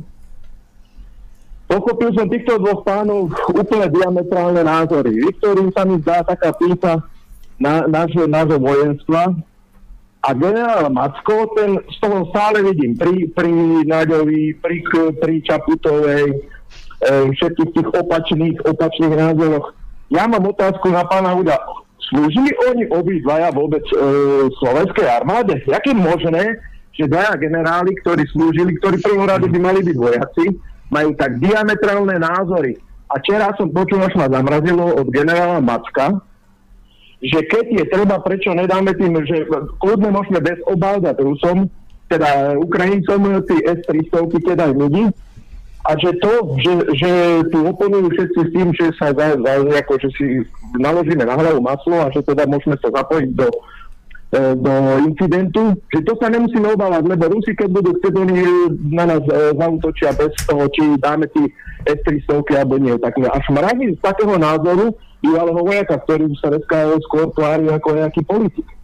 Takže to som, e, chcem sa opýtať pána Huda, či by vedel zhodnotiť týchto dvoch generálov. Vlastne, čo sa tam deje, že sú to obidva vyslúžení generáli Slovenskej armády a tak majú diametrálny názor. Ja, som, ja to tak vidím, neviem, či je to pravda. A ako perličku sa na záver jednu vetu som počul dneska takú, takú novú hlášku, že e, pani Noky Nikolsonová by rada vstúpila do strany, ktorej by bol predseda pán Korčok a aby sa dal dokopy s Durindom a s Miklošom. No mamma mia. Ďakujeme. To je bolo pekné. Začnem od konca to, čo ste naznačili. E, vôbec neprekvapuje, ja som tu spomínal Nikolsonovu, keď začínala v televízii v 98. nástup dzurindizmu. Ona bola oddaná SDK a to už boli tie plány EÚ. Na to už tedy boli tými pucflekmi a lokajmi. Oni budú ukazovať, toto sú prokremelskí. Ale mnoho tých prokremelských netuží potom, aby diktovali svetu e, z Kremľa alebo aby všade mali Rusi svoje základne, aby o všetkom rozhodovali a tak ďalej. Mnohí z nich vnímajú to ako protipol zase inej mocnosti. Ale táto Nikolsonová a ďalšie tie spolky, teda tí ľudia, Puškárová a tak ďalej, ktorých e, vydáte Dobšinsky a e, títo predstavitelia. Oni už vtedy boli fanaticky nadšení SDK, takže nemusíte sa čudovať, že jasné, že ona chce tieto kreatúry. To je pochopiteľ napriek tomu, čo všetko majú za sebou a práve v tom vidie ona riešenie, lebo tomu bola vždy oddaná. Preto hovorím, že nic od toho 98. je táto línia, ktorá sa ťahá, ťahá, ale preliezajú z Osasky a do Oľana, kdekoľvek. Ale v podstate majú stále to isté. Zboštenie západu. Nemá byť zboštenie ani východu, ani západu a tieto hry, ktoré rozohrávajú. To je, pokiaľ ide o Nicholsonovu a túto pastranu s Korčokom, zaujímavé, ako na to zareagujú e, voliči, ovčania. A pokiaľ ide o tých generálov, veď sami ste povedali, ste si odpovedali, kto sa kde pohybuje z tých generálov. E, ak bol niekto na, e, na vojenskej základnej službe, tak vie, že áno, hovorilo sa gumám, dôstojníkom, no generálov už e, o pentagonských generáli, to je zase ďalšia kapitola, takisto ako v ruskom velení. Zelené mozgy. A nie každý bol zelený mozog. Niekto je zelený mozog, odtrhnutý od reality, militaristicky nastavený a tak ďalej. To je Macek, Macko, alebo neviem, ako vyskloňovať, to je štváč, to je NATO štváč, ktorý akože pošle všetkých do vojny s Ruskom, len akože mal pravdu, takže a následky to už je vedľajšie, ale potom sú aj iní generáli, ktorí majú iné uvažovanie, realistické. To máte medzi politikmi, medzi novinármi a tak ďalej, takže jasné, že je medzi generálmi rozdiel. A je jasné, že kto je zelený mozog a kto je skutočne vojak, ktorému ide o, či už o záujmy národno-štátne záujmy alebo bezpečnosť daného štátu. Takže tam je evidentný rozdiel. No a každého to ťaha politicky niekde úplne inde. Tak potom sa nemôžete čudovať, že sú také vyjadrenia, aké sú. Dobre, prejdeme aspoň uh, na jednu otázku z mailov. Čaute, chcel by som sa opýtať, či nemôže byť táto vojna dopredu dohodou s USA Dušan z Martina. No my sme tu už, keď tu bol Minio, sme naznačovali, aby ste si všímali aj e, odkazy a vlastne informácie Mahmuda Ahmadinejada. To je asi najvýznamnejší bojovník proti e, sionizmu v 21. storočí, takže je, to zaujímavý, zaujímavý názor. To nie je chlap, ktorý má alobal na hlave a blúzni o plochej zeme. Je to, bol to pre, vysoký predstaviteľ Iránu a sedel na tých rokovaniach, vie ako to funguje a to je práve aj jeho názor, že tie mocnosti sa nie že dohodli, ale tie informácie majú a že komunikujú a že si rozdeľujú jednoducho jednoducho tú sféru vplyvu vo svete. A podľa mňa je toto asi najtrezvejší a naj, názor, ktorý je najbližšie k realite, lebo ja viem, že niektorí liberáli majú iný názor, ale Putin proste nie je psychopat, nie je to ani Magor, ani Dement, ani nič také v tých najvyšších veleniach, či už Ruska, Ameriky alebo Číny, tam sú podľa mňa veľmi inteligentní ľudia, ktorí presne vedia, čo robia a podľa mňa aj e, komunikujú. Oni sa tam nerozhodujú na základe nejakých emotívnych e, skratov a podobne, tak to proste nefunguje. Tak si to môžete možno prečítať niekde na denníku N, že tam že Putin je psychopat, magor, vypatlanec a tak ďalej, ale podľa mňa napriek tomu, že vôbec nie som jeho fanúšik, si myslím, že to asi musí byť veľmi inteligentný človek Uh, títo ľudia, tie svetové globálne elity, oni spolu dlhodobo komunikujú na rôznych uh, úrovniach, či už v Davose, na tom svetovom e- ekonomickom fóre a tak ďalej. Takže uh, ja si myslím, že dnes sa už vojny nevedú tak ako v minulosti. Podľa mňa je to odkomunikované. To je taký môj názor. Presne každý môže mať názor na základe svojich informácií a životných skúseností. A to, čo je tu naznačené, áno, sú tu, uh, sú tu jednoznačné dôkazy, veď to vidíte, aj dnes to zaznelo. Oni nechcú bezletovú zónu. Oni nechcú ten konflikt, že skutočne už kto z koho, lebo zničia zem, tu nie je kto z koho. To môže blúzniť herec tam v Kieve, zaťahovať celý svet do vojny a tváriť sa, že a nám dáme to Putinovi a tam pôjdu tie tanky po Červenom námestí a podobne. Oni vedia, že nie. Takisto tá Clintonovej teória Geberdova, ktorá pozornila vtiahnuť do vojny nový Afganistan, vyčerpať, nech sa zabíjajú, dodáme zbranie, rozložíme to. To je tá hra a do akej miery to je dohodnuté, kto čo tam zohráva, je tam aj Čína, teraz boli dlhé, predlhé rokovania, Číňania takisto sa snažia aj s Rusmi, aj s Američanmi, Izrael okolo toho obia, Bened a tak ďalej. Vidíte, že tam sú tie aktivity a na základe toho všetkého normálne amatérsky, ani nemusí mať spravodajské služby. U mňa by bol Zelenský osobnosť, keby nebol komediant, ale by povedal, vážený, vy ste nás do toho vtiahli, stačilo, ja som to povedal na začiatku, a vtedy by si zaslúžil eh, tie vyznamenania, neviem, jak ho velebia, a dosť, a stačilo. Prestaňme sa navzájom zabíjať, vyodíte, vyodíte, prestaňte zneužívať našu krajinu a prestaňte s nami hrať mocenské hry. Vy odovzdajte zbranie, vy sa stiahnete a nie podnecovať, vydierať, vťahovať do toho všetkých, hlásiť sa, ako to všetko prežia. Lebo to k ničomu nevedie. On možno bude hrdina. Pre koho ako, samozrejme, pre média a pre tých, ktorým slúžia ako lokaj. Ale pre Ukrajinu to je katastrofa. Aj pre Rusov. A pre bežných ľudí aj tých vojakov, ktorých zomierajú, aj tí civilisti, aj tí ukrajinskí vojaci, ktorí predtým zabíjali civilistov, len preto, že sú to moskali a celá tá tragédia je dôsledok veľkých mocenských hier. A to by jeden štátnik mal pochopiť, alebo aspoň povedať, že vážený, ja s tým nemôžem nič urobiť. A tak uh, jedni ma vydierajú, druhý som pod tlakom. Niečo, čo by bolo úprimné. Ale čo chcete úprimné od Zelenského, Čaputovej? Áno, Putin zošalel a podobne. No to je celé riešenie, čo ponúkajú naši prestitúti nie kvalitné informácie, nie objektívny prístup, nie riešenie danej situácie a hľadania východisk. Ak to chce to riešenie, a hľadanie východisk, tak slúži Kremľu. Lebo treba nekonečnú vojnu s Ruskom. Ale znovu, dopláca na to a bude na to doplácať Ukrajina a ukrajinský národ. A to je tragédia pre všetkých. Obrovské množstvo utečencov to nebudú zvládať ani Poliaci. My už to nezvládame. Mikulec sa síce tvári, ale to je tiež z toho, z tej zostavy v rámci Pinalovej nemocnice a e, psychovša, ktorý sa stal premiérom vďaka voličom a podobne. A ešte dodnes majú akú takú podporu, čo je zvrátené. On sa tvári, že je všetko v poriadku. Starostovia nariekajú a je to katastrofálna situácia. A to nám vysí ešte COVID vo vzduchu. Lebo jasné, že keby sa toto upokojilo, čo by bol najvyšší čas a našlo sa riešenie a utlmila sa tá deeskalácia, nebojte sa, nastúpi COVID. Príde na jeseň COVID, aj tí utečenci, čo tu prišli, už ich očkujú, už ich testujú, predtým nikoho netestovali, neočkovali. To je v zálohe, bude zase ďalšia katastrofa a takto si tu žijeme. Dobre, vážení priatelia, náš čas sme už dnes naplnili. Ja vám veľmi pekne ďakujem za vašu pozornosť a za vašu podporu. Dnes tu so mnou bol David. Ďakujem aj ja, majte sa. A taktiež aj Lubo. Ďakujem za spoluprácu, chlapci. Ďakujem našim divákom za pozornosť. A v pondelok sa počujeme v kultúre a v umení. Príjemný víkend. Dovidenia, do počutia.